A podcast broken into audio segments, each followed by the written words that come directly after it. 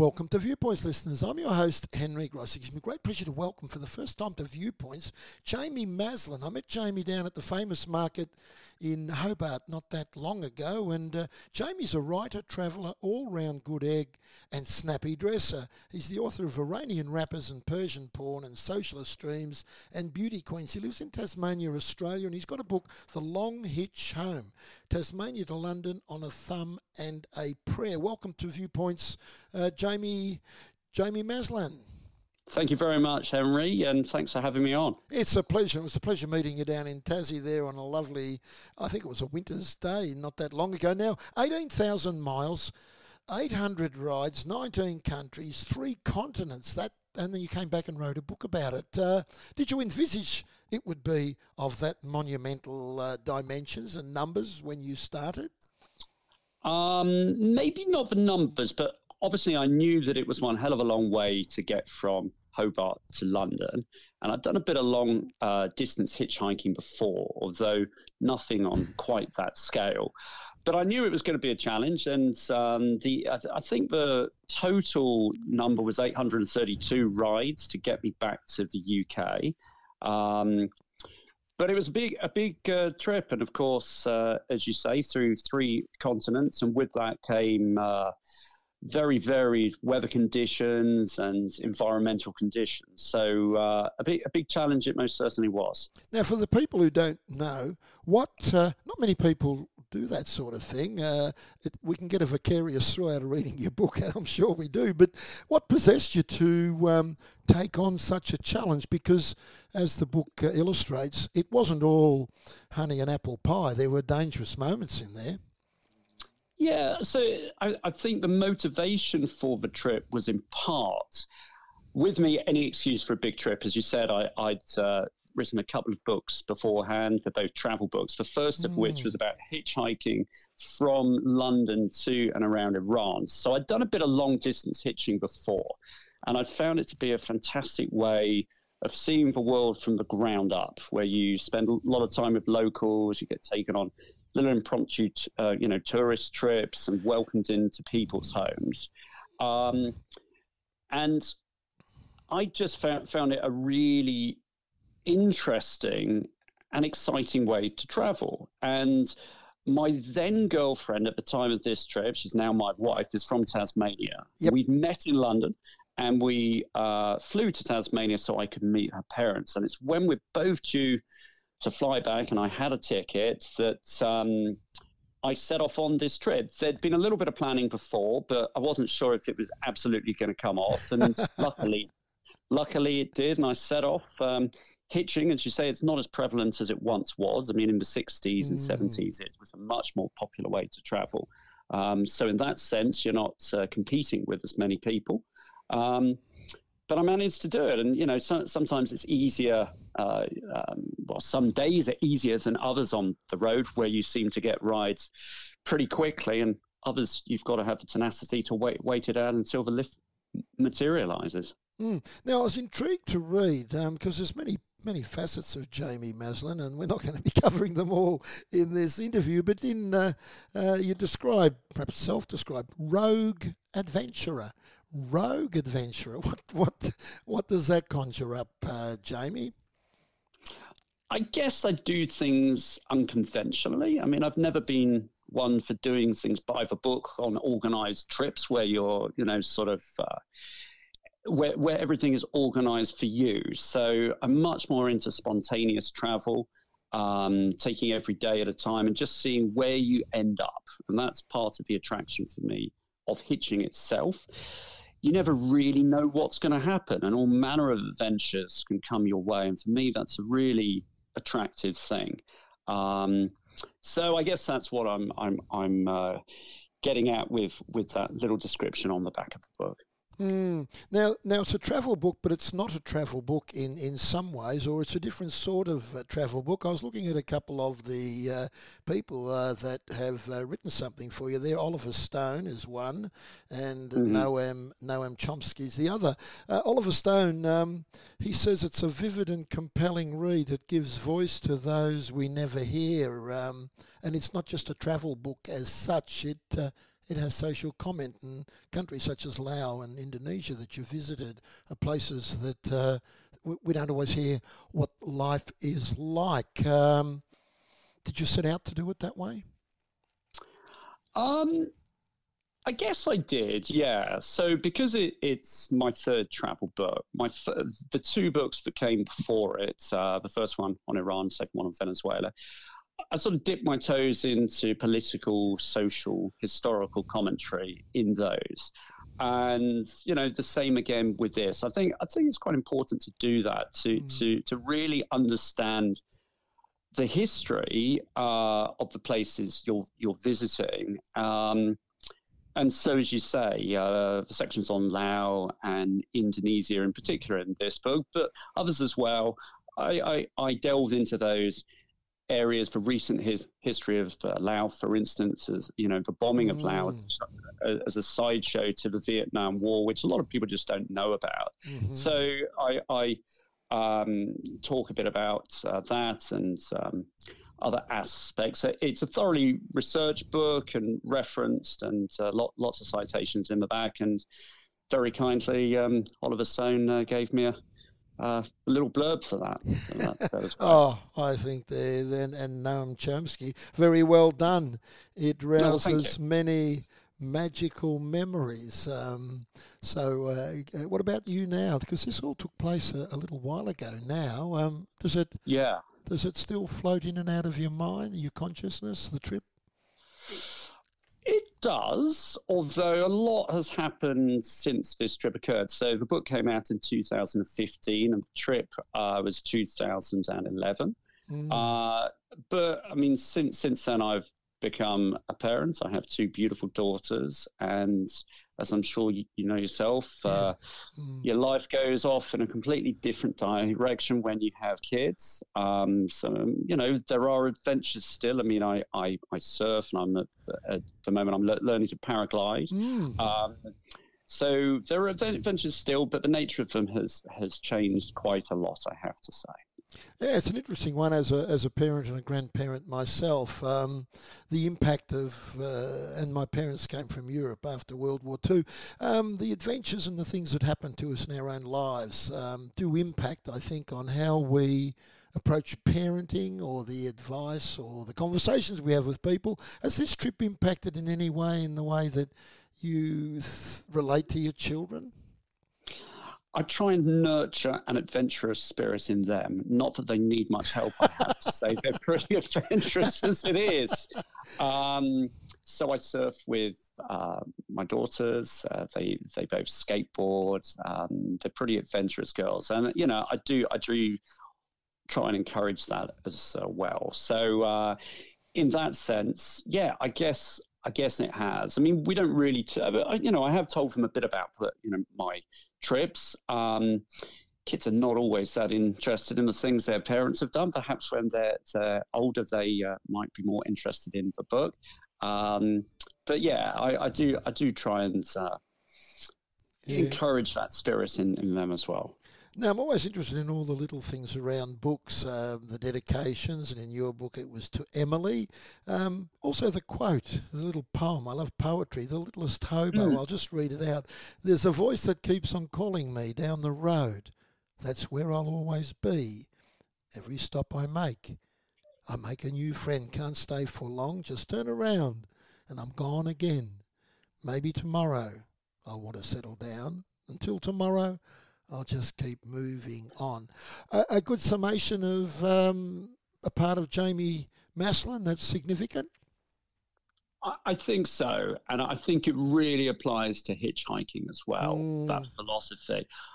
It, it actually comes from a uh, Canadian children's television show that I used to watch growing up called The Littlest Hobo. So that... That uh, quote is part of the theme song, so it was quite nice to hear it uh, read back to me as if a poem. Uh, of course, I can sort of hear the theme song uh, mm. in my mind as you you uh, read that. But what what that was about um, was a dog that would move on from place to place each e- episode. And as, uh, you know, well, mm-hmm. as, as the lyrics say, make a new friend at each stop, and then he's off again. And I think, I think the book and uh, my travels reflect that. And hitching especially, you know, you make friends on the road, they sort of come in your into your life, and then, you know, the next day you're back off on the road and they're gone again. But um it is a great way to travel, and you do meet such wonderful people, and I think that's what really appeals about it more than anything else to me. Mm. Yeah, look, reading your book, it reminded me of when I grew up. um We used to hitchhike. I didn't hitchhike to that level, but, uh, you know, from uh, one end of uh, Gippsland across to the other side of Melbourne, and often to Melbourne, Geelong, et cetera. You do, you do mm. meet a lot of people, and uh, occasionally people that you're a little wary of, and some people drive better than others, but generally uh, a wonderful experience. But But it's, for the young of today, it's pretty much a lost thing, certainly around suburbia or the country roads. Uh, times have changed in that regard in terms of attitudes to hitchhiking. It's it's true. You don't see it as much. No. Um, you do see it a bit in Tassie. I see I see a few hitchhikers from time to time, and I always uh, pick pick them up. You'd be um, you'd, you'd almost have to, Jamie, wouldn't you? Well, I, I kind of feel, you know, the amount of rides that I've had, yep. it would be pretty remiss of me if I didn't. Um, and and you know, I think I, I think more people should do it. Um, one of the advantages of there not being many hitchers now is for mm. you know, you're not competing against as many pe- people as you once were, um but it is a great a great way to travel. And um yeah, as I say, in Tassie you see it a little bit more frequently than in other places. mm. Um but give it a crack, perhaps.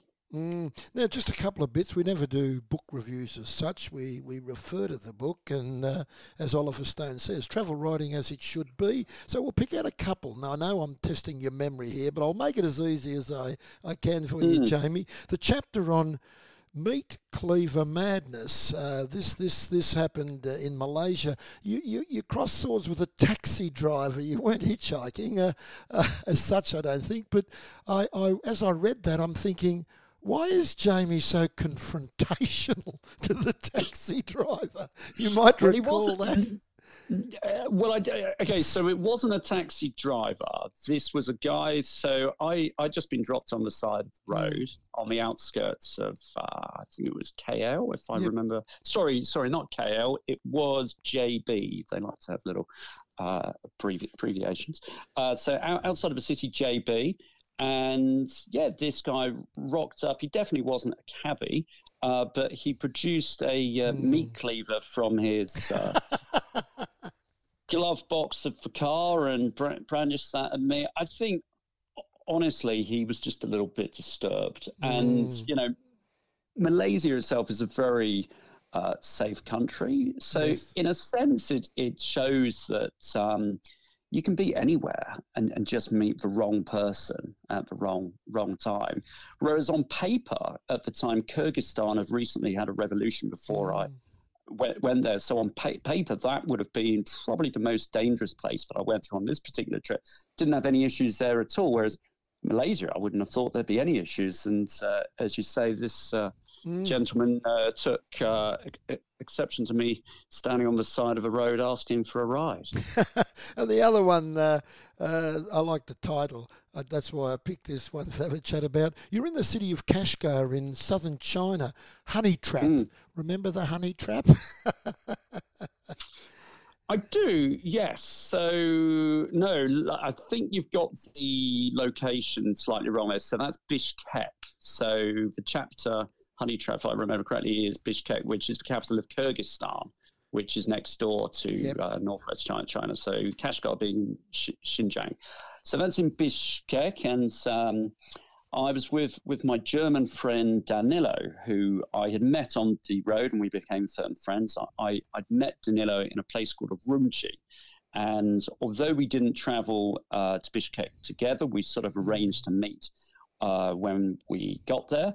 And he had had some issues in, in Kyrgyzstan.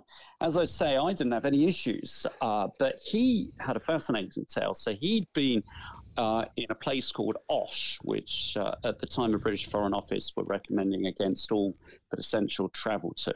And he'd been staying in some, some sort of boarding house there late, late at night, had woken up uh, to find his traveling com- companion sobbing next to him, this mm. Japanese man who he'd met. And he said, "What's wrong? Are you okay?" And the guy says, "Oh, th- they come in here, these men, they point guns at you, they said you're terrorists and they're going to kill you." And he said, "What? What are you talking about? No, it's just a dream. You've had a bad dream. Go mm. back to bed." So my friends then went back to bed, and in the morning, he saw that the uh, door to to to the uh, accommodation of theirs was open. So we went out to investigate, and the person owning the boarding house then said to him, "I'm so sorry. I had to let the, the terrorism police in last night. They thought you were a terrorist." So it was absolutely legit. The Japanese guy had got it right, and it was uh, just a, a uh, miracle my friend didn't wake up, or he might have been shot. So anyway, that's yeah. sort of a prelude to what happened to us, because when we were in uh, Bishkek, as I said, Danilo and I mm. went out for a meal. Now, he, of course, was very paranoid at this time, and there'd been a re- revolution in the country not uh, long beforehand. And Um, we had this very strange encou- encounter in this restaurant where these two young girls, they must have been in their early tr- early twenties, quite glamorous looking, approached us with by placing a napkin with some written writing on our table and passing it to us. And I can't re- remember the exact words, but it's written down in the book. But it basically said, "We are pressmen," me- meaning journalists from Russia, investigating the Uh, revolution in Kyrgyzstan and the possibilities of a counter-revolution. Do you know anything about this? Wow. It is a pri- it is a private conversation. Would you like to talk? Mm. So bearing in mind the experiences that my friend had in Osh with the terrorism squads, we were a little bit hesitant, but we went and had a chat with them.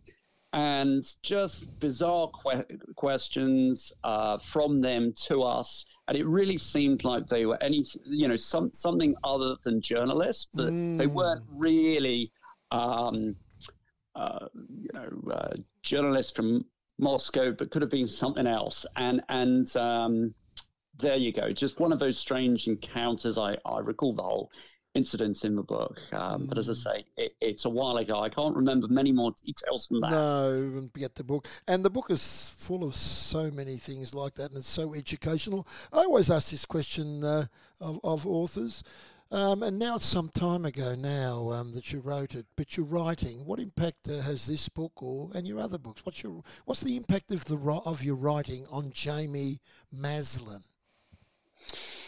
Ah, good question. Um, the impact of it. I mean, Salamanca Market, where I sell this book at week- weekends, yep. has been a bit of a life changer for me, I have to say, because it's one thing to have your book in a bookstore competing with everybody else on, on um, the shelves, where often all you have is just the spine of your book visible. And it's difficult to shift copies, whereas I've found selling face-to-face to people so much better. And I've shifted an awful lot of copies now as a result. And, um, you know, dare I say, that's all I need to do now. So, you know, I can do the market, I, I can write, I sell stuff online as well. But it means that I can do this full-time. And that's what I do now. And, and you know, I'm very thankful for it. Whereas when I wrote the first book and the second one, and, and in fact, when I wrote the third, you know, I, I was odd jobbing here, there, and ev- everywhere, trying to cram in my writing in my free time. Whereas now I have an awful lot of free time because of it, and I'm incredibly grateful for that. Mm, no, and they're very good. If people want to get access to your books, how would they do that if they don't come down to, well, they've got one option, come to beautiful Tasmania, Hobart, and the weekend market, the Salamanca market, and see you there in person as I did, or else they could uh, access them, I, I presume, online or in bookstores?